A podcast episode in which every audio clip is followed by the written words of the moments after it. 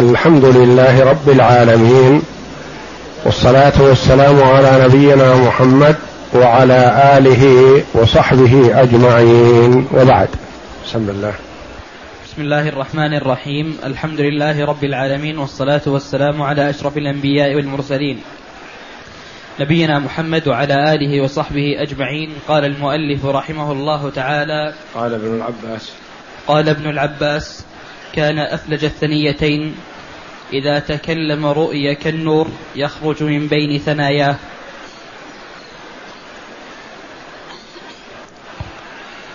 ابن عباس رضي الله عنهما يصف النبي صلى الله عليه وسلم في صفاته الخلقية وقد أكمل الله له جل وعلا الصفات الخلقية والخلقية.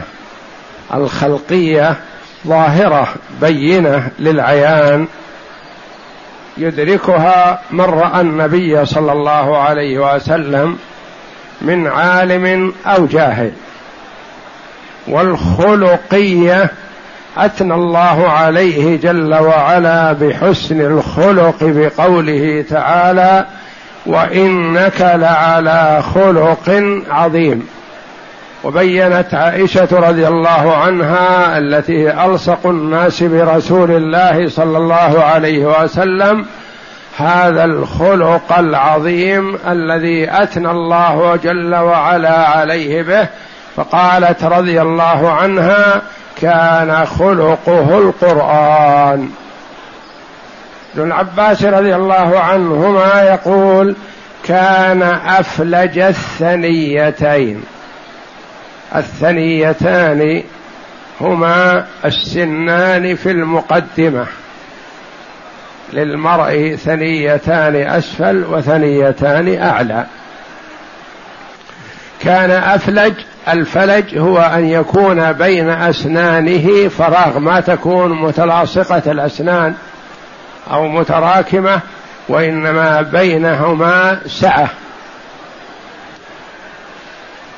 كان أفلج الثنيتين إذا تكلم رؤي كالنور يخرج من بين ثناياه من حسن لفظه صلى الله عليه وسلم ومنطقه. إذا تكلم كأن النور يخرج من بين ثنيتيه. نعم. وأما, وأما عنقه فكأنه جيد دمية في صفاء الفضة. وأما عنقه العنق الرقبة. يعني رقبته صلى الله عليه وسلم فكأنه جيد دمية. الدمية الصورة التي يصورها الإنسان ويركبها. يعني أنه عنق مستقيم في صفاء الفضة. يعني ما فيه ثنيات ثنايا ولا فيه اختلاف في اللون وإنما هو مستطيل صافي كصفاء الفضة. نعم. وكان في أشفاره غطف. الأشفار كما تقدم لنا الاهداب اهداب العينين. كان فيها عطف يعني غطف أي طول قليلا. يعني زيادة في الجمال. لأن كل إذا انهكت الأجفان يكون تكون العينين ليست بذاك. فإذا كان الشعر فيها وافي يكون أجمل. نعم. وفي لحيته كثافة. وفي لحيته صلى الله عليه وسلم كثافة. يعني ليست شعيرات متفرقة وإنما هي كثة وكثيف اللحية عليه الصلاة والسلام. نعم. وكان واسع الجبين. وكان واسع الجبين الجبين الجبهة. واسع يعني كبير الجبهة زيادة في جمال الوجه الظاهري. نعم. أزج الحواجب في غير قرن بينهما. أزج الحواجب يعني الحواجب التي فوق العينين وأسفل الجبين. تكون مقترنتين وتكون منفصلتين وتكون عليهما الشعر أكثر وأقل.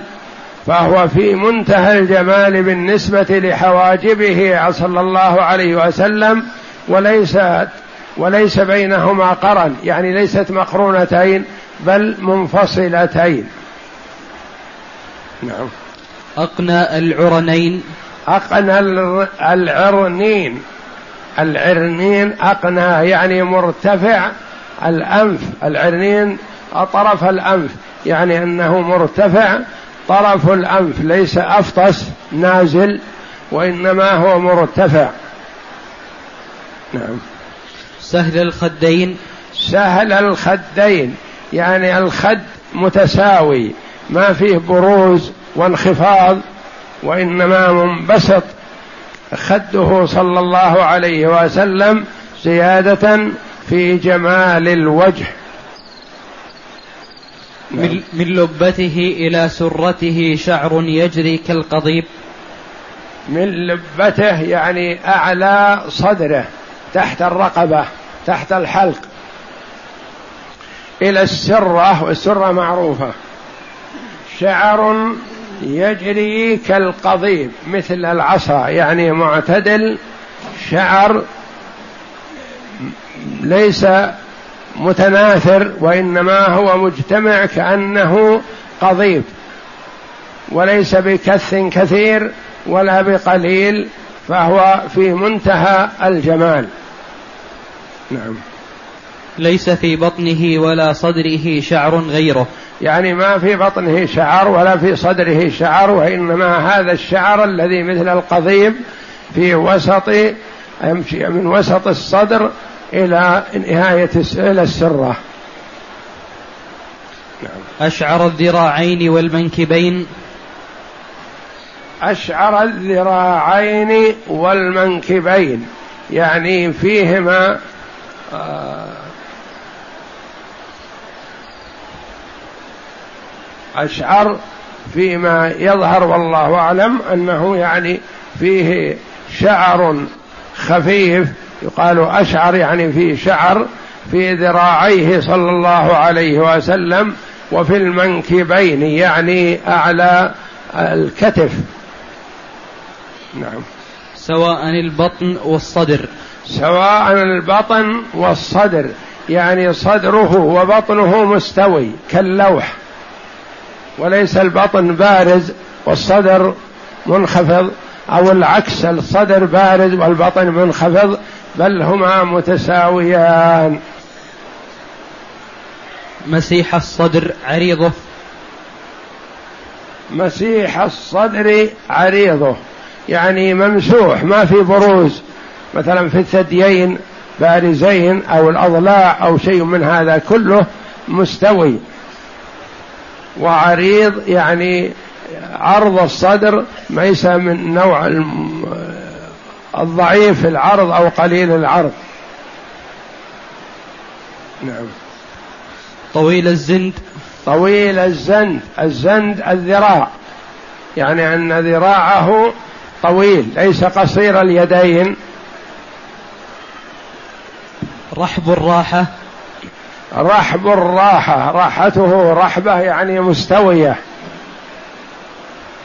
سبط القصب.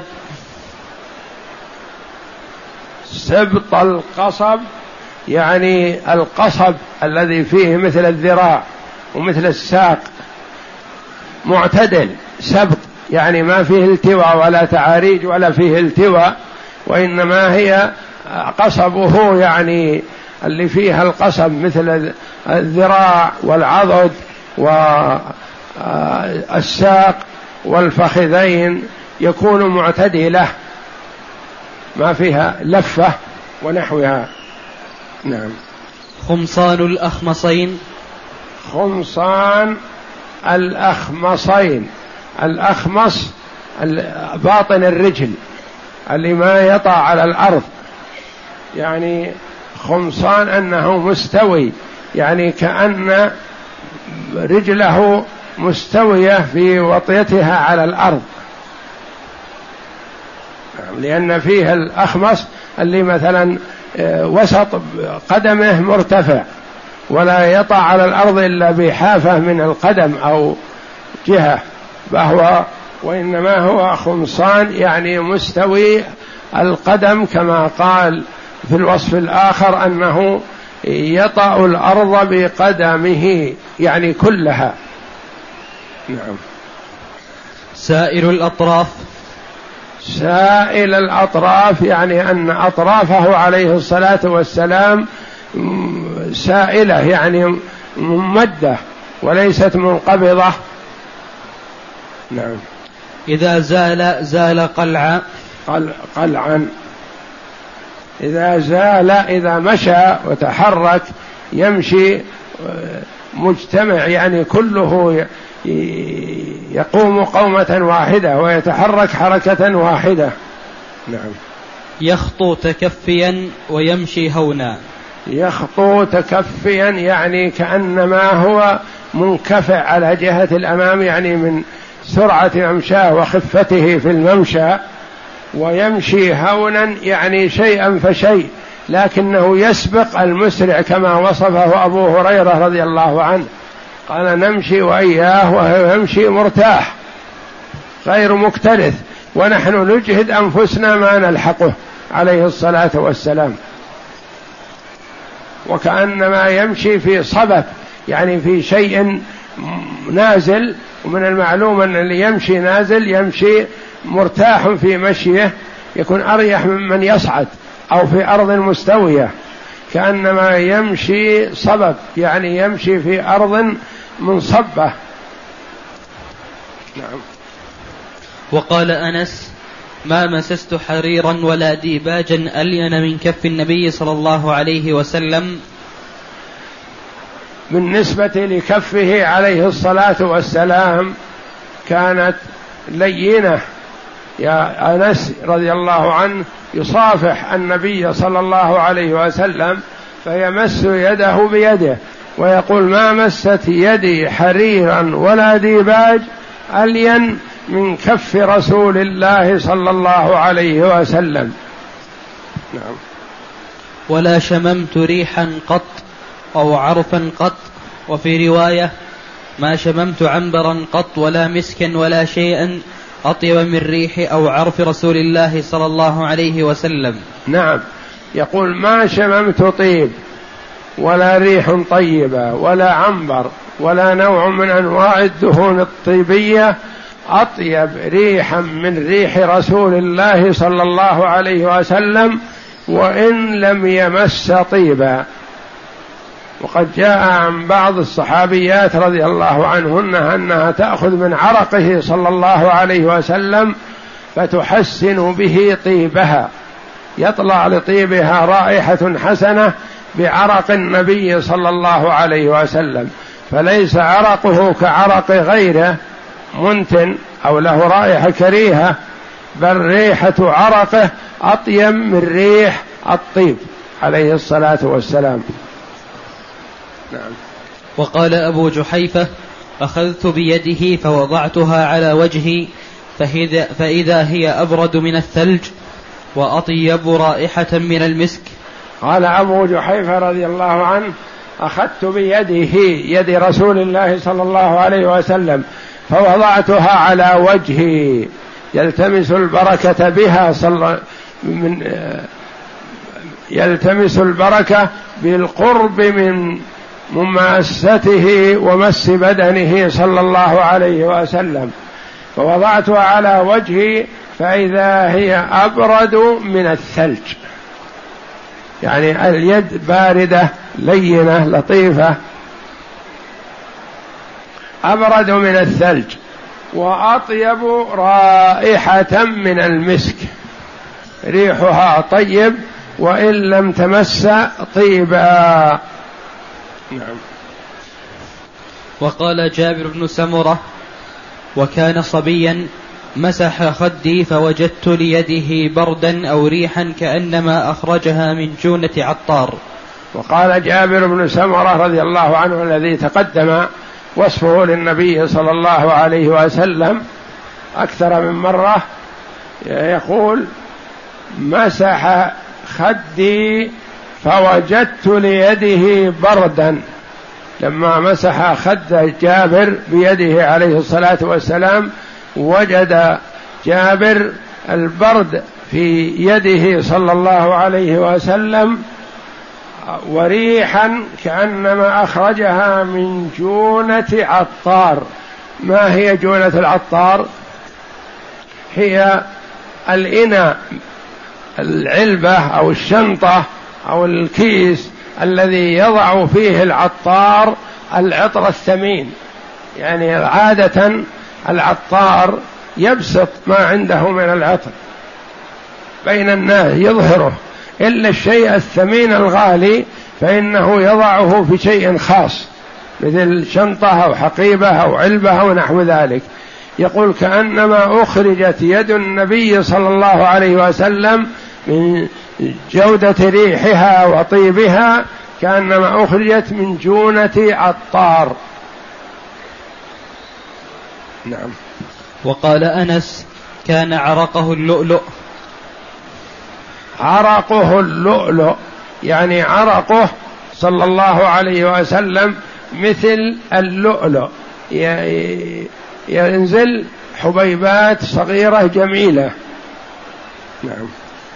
وقالت أم سليم هو أطيب هو من أطيب الطيب. وقالت أم سليم الذي هي أم أنس بن مالك رضي الله عنهما هو أي عرق النبي صلى الله عليه وسلم من أطيب الطيب.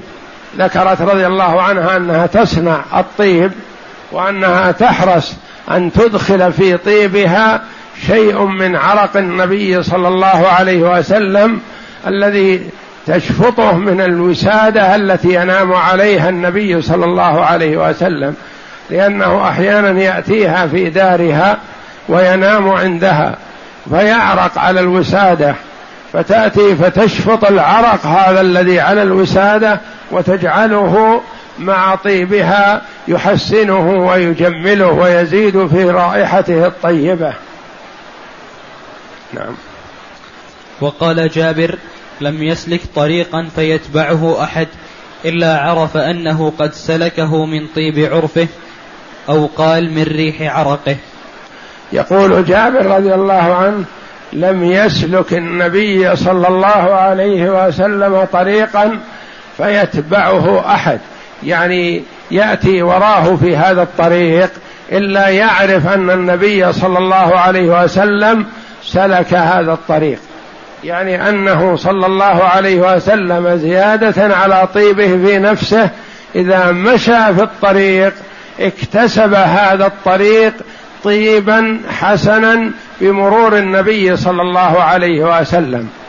يعني مثل الطيب مثل الطريق إذا رش فيه طيب ثم مشى فيه الإنسان يدرك رائحة الطيب. فمرور النبي صلى الله عليه وسلم في هذا الطريق يجعله يتميز عن غيره من الطرق.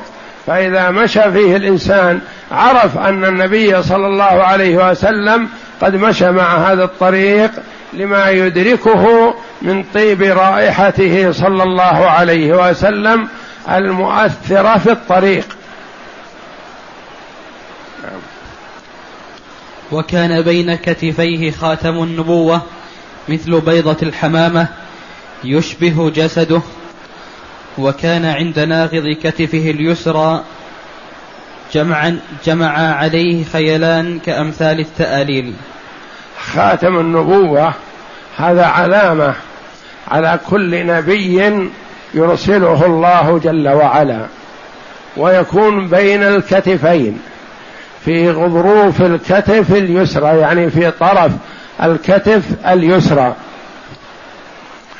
مثل بيضة الحمامة يعني نبوة صغيرة مرتفعة مثل بيضة الحمامة. يشبه جسده يعني ما هو متميز. هذه النبرة بسواد أو بياض تكون بمثابة العاهة بل هي من كأن يعني من جسده. وكان عند ناغض كتفه اليسرى. جمع عليه خيلان. الخيلان الثآليل يعني الحبيبات حول هذه الحبة التي تشبه الحم... بيضة الحمامة حوله حبيبات صغيرة. اللي يقال لها يقول لها العامة حبة خال. يعني أنها تدير تدور على هذا الخاتم علامة عليه صلى الله عليه وسلم. وتميز يعني يعرف أهل الكتاب بميزات حسية ومعنوية. سلمان الفارسي رضي الله عنه جاي من فارس. يلتمس الدين الصحيح والتقط في أثناء الطريق. أخذ أخذه اللصوص ثم باعوه من واحد إلى واحد حتى وصل إلى يهودي في المدينة صاحب نخيل. كان في ملكه. فلما رأى أنه في المدينة وفي هذا المكان والحرة وكذا تعرف قال خير حتى لو كان في مملوك وهو ابن ملك رضي الله عنه. لكنه لقطه اللصوص فباعوه وتناقلته الأيدي. فلما كان استقراره في المدينة سر بهذا قال هذه صفة البلد التي يأتيها الرسول المبعوث. فكان يشتغل في نخل سيده اليهودي فسمع خبر النبي صلى الله عليه وسلم فجاء إليه وحاول أن يتعرف عليه وأهدى له أعطاه صدقة فقدمها النبي صلى الله عليه وسلم لأصحابه ولم يأكل منها لأنه قيل له قال له علماء السابقون إنه لا يأكل الصدقة فيقبل الهدية. فلما قدمها لأصحابه صلى الله عليه وسلم ولم يذق منها شيء قال هذه واحدة. ثم جاءه مرة أخرى ومعه شيء من الطعام قال هذا هدية لك لأني رأيتك رجل غريب وهذه هدية لك. فأكل منها وأكل من الصحابة رضي الله عنهم. قال هذه اثنتان. بقي الثالثة. أخذ يدور على النبي صلى الله عليه وسلم لعله يطلع على خاتم النبوة. فشعر عليه الصلاة والسلام بهدفه. هدف سلمان فأرخى رداءه الذي على الكتفين. أرخاه صلى الله عليه وسلم قصدا حتى يظهر الخاتم بين كتفيه. فظهر الخاتم فعرفه. فانطبقت عليه ثلاث الصفات. أنه يقبل الهدية ولا يقبل الصدقة وبين كتفيه خاتم النبوة. فانكب عليه سلمان رضي الله عنه يقبله وشهد أن لا إله إلا الله وأنه رسول الله. وأعلن إسلامه وأخبر أنه عامل عند يهودي ويحب أن يأتي إلى النبي صلى الله عليه وسلم ويكون معه. فأمره النبي صلى الله عليه وسلم أن يكاتب صاحبه اليهودي على غرس نخل ودراهم فاتفق معه. وجاء النبي صلى الله عليه وسلم وحضر بيده الكريمة ركز النخل حتى ما يموت منها شيء بإذن الله. لأنه اشترى نفسه بأن يغرف لصاحبه كذا وكذا نخلة وأن يعطيه كذا اقيه من الذهب. فأعانه النبي صلى الله عليه وسلم وعانوه الصحابة وخلص نفسه بتوفيق الله ثم بمعونة النبي صلى الله عليه وسلم ولازم النبي صلى الله عليه وسلم. ويروى أنه عند حفر الخندق لما كان يوم الأحزاب وكان هو الذي أشار بالخندق رضي الله عنه قال إن في بلادنا فارس إذا أتانا عدو لا قبل لنا به حفرنا خندق أحطنا المدينة بحفر ما يستطيع العبور علينا. فأشار بحفر الخندق ويروى أنه حينما تقاسم النبي صلى الله عليه وسلم والمهاجرون والأنصار حفر الخندق الأنصار يقولون سلمان الفارسي منا. من أهل المدينة. والمهاجرون رضي الله عن الجميع يقولون سلمان الفارسي منا مهاجر. إحنا نحن هجرنا من مكة وهو هاجر من فارس. يلتمس الدين الصحيح. فقال عليه الصلاة والسلام رفعا لشأن سلمان رضي الله عنه سلمان منا آل البيت. فكان يحبه النبي صلى الله عليه وسلم ويقول سلمان سابق فارس. سلمان سابق أهل فارس يعني هو الذي جاء أمامهم. سلمان سابق فارس. ويقول عليه الصلاة والسلام لو كان الدين بالثريا لناله رجال من قوم هذا يعني فارس يعني سلمان الفارسي رضي الله عنهم. أنه من عندهم القوة والصلابة في الحق والرغبة في الحق ومصداق ذلك البخاري رحمه الله. البخاري من اين من فارس رحمه الله.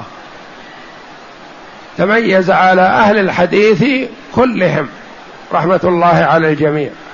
فهم إذا جدوا واجتهدوا أدركوا خيرا بإذن الله وإنما عليهم الإخلاص لله جل وعلا وطلب العلم لوجه الله تعالى. فإذا فعلوا ذلك وفقهم الله جل وعلا وقد شهد لهم النبي صلى الله عليه وسلم بذلك. لو كان الدين بالثريا لناله رجال من أهل فارس أو من أهل هذا أو كما قال صلى الله عليه وسلم. فهذا تشجيع وحث لأهل فارس بأن لا يقولوا نحن لسنا بعرب والعرب مقدمون علينا وإنما التقدم بتقوى الله جل وعلا والعلم النافع والعمل الصالح. لا فضل لعربي على عجمي إلا بالتقوى ولا لأعجمي ولا لأعجمي على عربي ولا لأبيض على أسود ولا لأسود على أبيض. كلهم لآدم وآدم من تراب وإنما يتميز المرء بتقوى الله جل وعلا والعلم النافع والعمل الصالح. البخاري رحمه الله اجتمع له عدد من العلماء يختبرونه في الأحاديث فرأوا فيه السبق رحمه الله ولم ينالوا منه شيئا من الانتقاد أو يأخذوا عليه بل تميز عنهم كلهم رحمة الله عليه. فخاتم النبوة علامة عليه صلى الله عليه وسلم يظهره أحيانا لمن يطلب ذلك حتى يرتفع الشك. مثل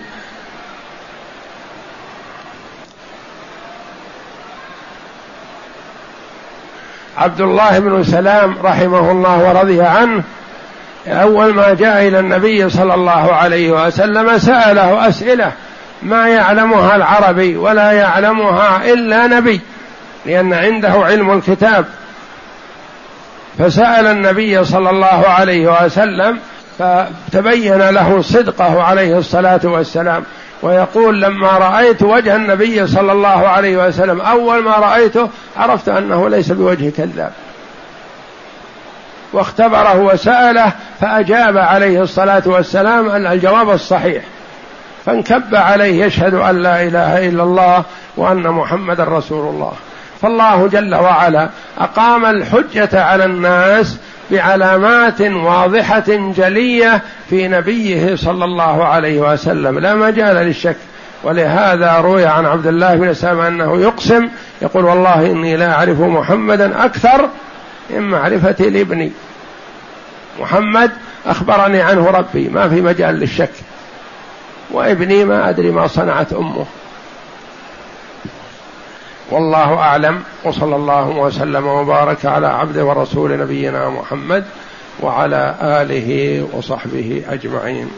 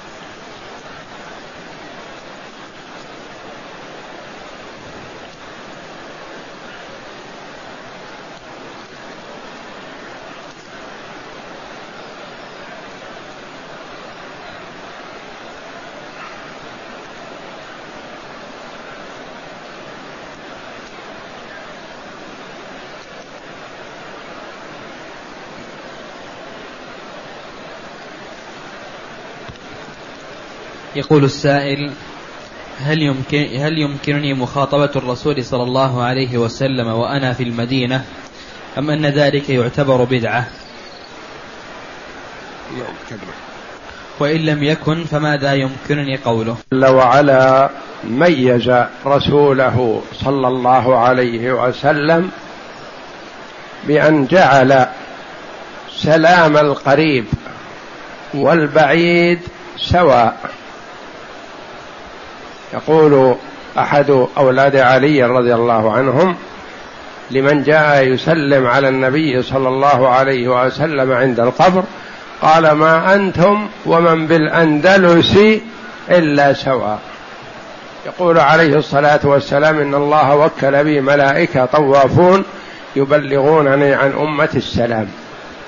فأنت إذا سلمت وأنت في المدينة في الصلاة أو في غيرها أو سلمت وأنت في مكة أو سلمت وأنت في أي جهة من جهات العالم في أقطار الدنيا كلها سواء إلا أن من كان في المدينة له زيارة القبر. زيارة القبر ما تتسنى إلا لمن جاء عند القبر. وزيارة قبره صلى الله عليه وسلم قربة وطاعة لله لمن كان في المدينة. أما من كان خارج المدينة فلا يشد الرحل لزيارة القبر. وأما الصلاة والسلام عليه صلى الله عليه وسلم فالقريب والبعيد سواء. والذي على كل مسلم هو متابعة النبي صلى الله عليه وسلم والأخذ بسنته. والبعد عن مخالفته والاقتداء به صلى الله عليه وسلم فهو القدوة الحسنة لأمته. ما يمكن أن يقتدوا بأحسن منه صلى الله عليه وسلم سواء كان المرء قريبا أو بعيدا. والله جل وعلا أبقى لنا خلقه صلى الله عليه وسلم بين أظهرنا بأيدينا. ما هو؟ القرآن خلقه القرآن. من أراد أن يتدب يتأدب بآداب النبي صلى الله عليه وسلم ويتخلق بأخلاقه ويتصل بصفاته فعليه أن يأخذ بالقرآن. خلقه القرآن عليه الصلاة والسلام. وليس لمن كان في المدينة زيادة إلا زيارة قبره صلى الله عليه وسلم. هذا لمن كان في المدينة. أنت في مكة ما تخرج من مكة لزيارة قبره صلى الله عليه وسلم لقوله عليه الصلاة والسلام لا تشد الرحال إلا إلى ثلاثة مساجد. أنت في مكة تشد الرحل لزيارة المسجد النبوي. نعم. في أي مكان من أقطار العالم تشد الرحل لا لزيارة قبره عليه الصلاة والسلام وإنما لزيارة مسجده. فإذا زرت مسجده وصليت فيه تقدم إلى قبره صلى الله عليه وسلم واستقبله والقبلة خلف ظهرك وسلم عليه صلى الله عليه وسلم. ثم سلم على صاحبيه أبي بكر وعمر رضي الله عنهما.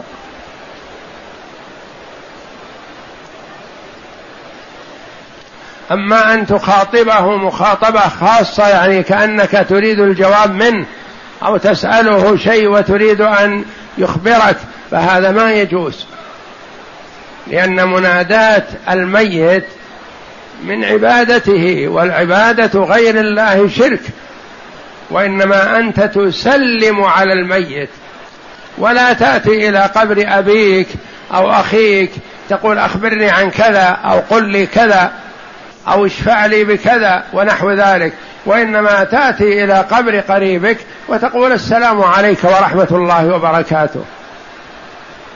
وتسلم عليه وتقول غفر الله لنا ولك ونحو ذلك من الكلام الحسن.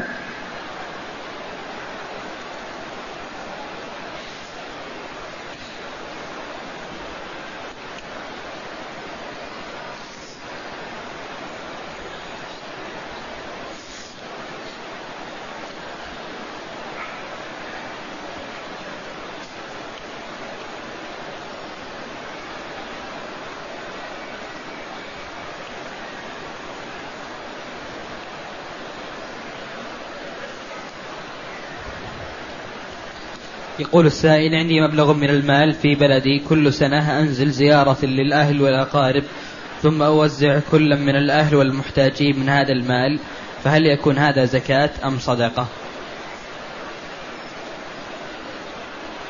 إذا نويته صدقة فيكون خاص بالفقراء والمساكين. وممكن أن تجعل بعضه صدقة للفقراء والمساكين. وبعضه صلة رحم. يعني إذا أعطيت منه غني من أقاربك هذا يعتبر صلة رحم. أعطيت فقير نويته زكاة زكاة. نويته صلة رحم يكون صلة رحم. نويت الاثنين أصبح كذلك. كما قال عليه الصلاة والسلام الصدقة على المسكين صدقة وعلى ذي الرحم اثنتان. صدقة وصلة رحم. ما دام أنه فقير ومن أهل الزكاة وأعطيته فهي أصبحت ذات وجهين. وجه أنها صدقة وزكاة مال وجه آخر أنها صلة رحم. ولا بد أن تميز بين ما كان زكاة وما كان لأغنياء صلة رحم. صلة الرحم تعطى للغني والفقير والزكاة لا تعطى إلا لمن سمى الله جل وعلا في كتابه العزيز إنما الصدقات للفقراء والمساكين والعاملين عليها والمؤلفة قلوبهم والغارمين وفي سبيل الله وابن السبيل. ثمانية أهل الزكاة. هم الفقراء والمساكين والعاملون عليها وفي الرقاب والغارمين وفي سبيل الله وابن السبيل.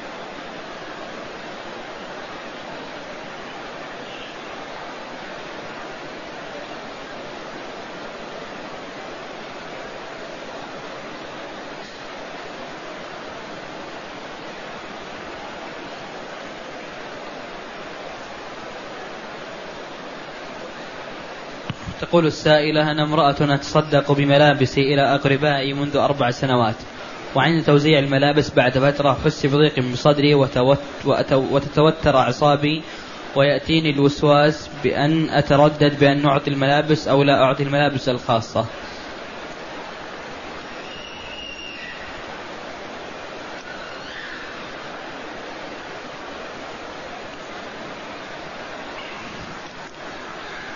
المسلم والمسلمة يتصدق بما يتصدق به من لباس أو طعام أو نقود تقربا إلى الله جل وعلا.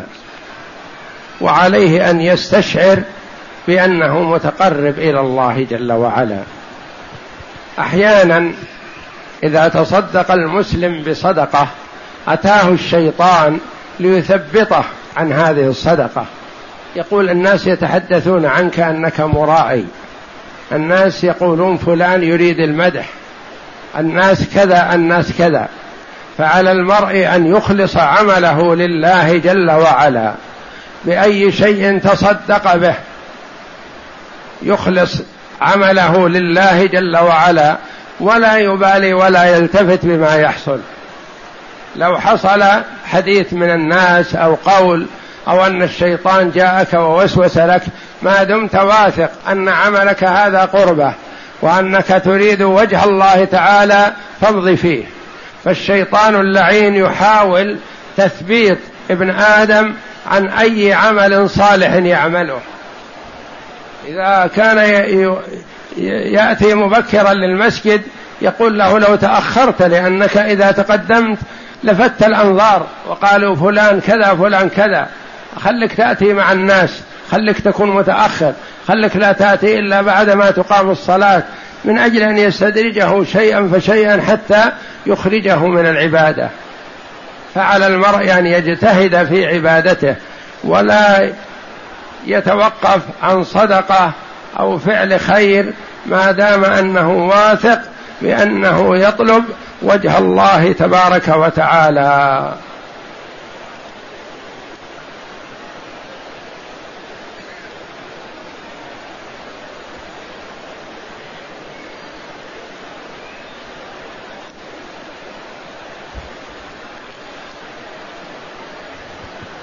يقول السائل في مجلس سابق قلتم بجواز القيام بعمرة عن الميت وبالمدينة المنورة أفتونا بأنه ليس من نسك النبي صلى الله عليه وسلم فما وجه الاختلاف؟ يأتي بعمرة من المدينة يعني أن المرأة إذا أدى عمرته في مكة ثم سافر لزيارة المسجد النبوي ورغب بعد زيارة المسجد النبوي أن يعود إلى مكة فيأتي من المدينة إلى مكة بعمرة للبيت الحرام.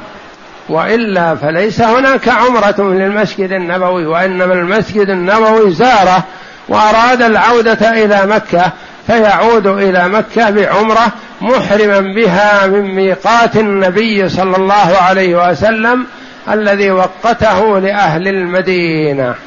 أما زيارة المدينة فإذا نوى بها زيارة المسجد النبوي فتلك قربة وطاعة لله ولا تسمى عمرة. وإن نوى بها زيارة القبر يقول أذهب أزور قبر النبي صلى الله عليه وسلم. نقول هذه بدعة لأنه لا يجوز أن تشد الرحال إلا إلى المسجد النبوي والمسجد الحرام والمسجد الأقصى. وأنت شددت الرحال لقبر النبي صلى الله عليه وسلم فقد ابتدعت في الدين ما ليس منه.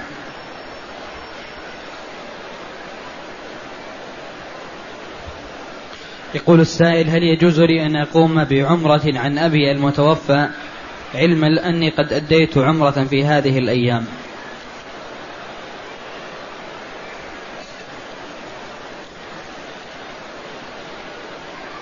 نعم بإمكانك أن تأتي بعمرة عمن شئت إذا سافرت بعد عمرتك إلى أي جهة. أنت أديت العمرة في مكة وتحللت منها. نقول لا تخرج إلى التنعيم لتأتي بعمرة أخرى. تقول أريد السفر إلى الطائف أريد السفر إلى جدة. لغرض من الأغراض.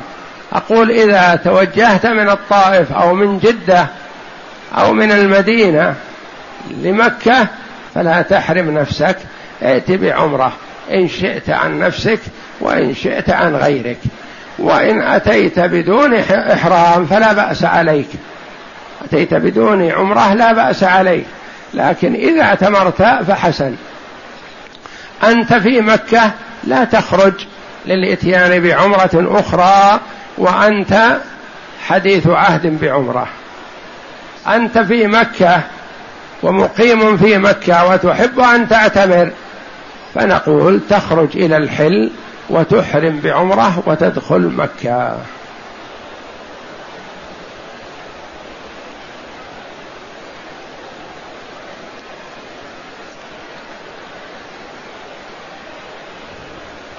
يقول السائل هلك هالك عن زوج وشقيقة وجد ما نصيب كل واحد منهم؟ الزوج له النصف والجد له خيارات لكن في هذه الحال سيختار المقاسمة تكون المقاسمة خير له. فالباقي المسألة من ستة للزوج النصف ثلاثة. والباقي ثلاثة بين الجد والأخت يقتسمان للذكر مثل حظ الأنثيين.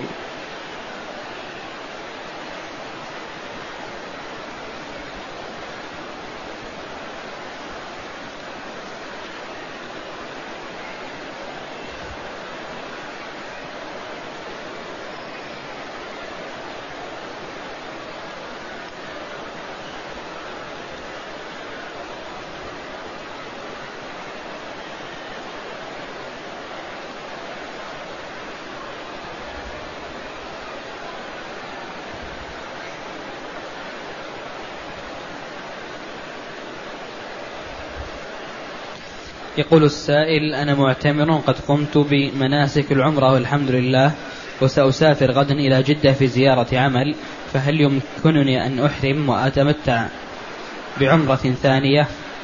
نعم يا أخي لا بأس. ما دام أنك خرجت من مكة لغرض من الأغراض وتريد العودة إلى مكة مرة ثانية تعود منها. فإذا أحرمت من جدة متوجها إلى مكة بعمرة عنك أو عمن شئت فلا بأس عليه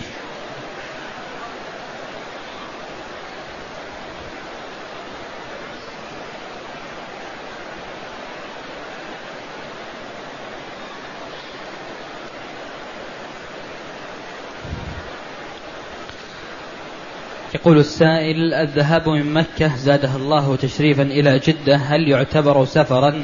وكذلك من جدة إلى مكة.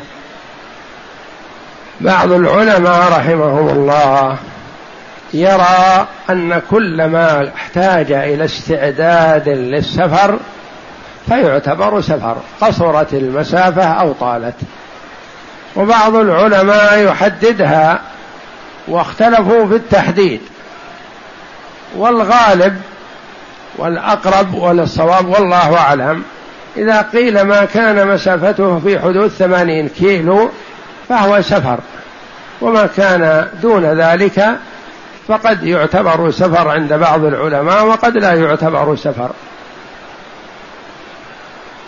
فالثمانين كيلو مسافة تقصر لها الصلاة ولا حرج في هذا. وما كان دون الثلاثين الثمانين فهو محل خلاف بين العلماء.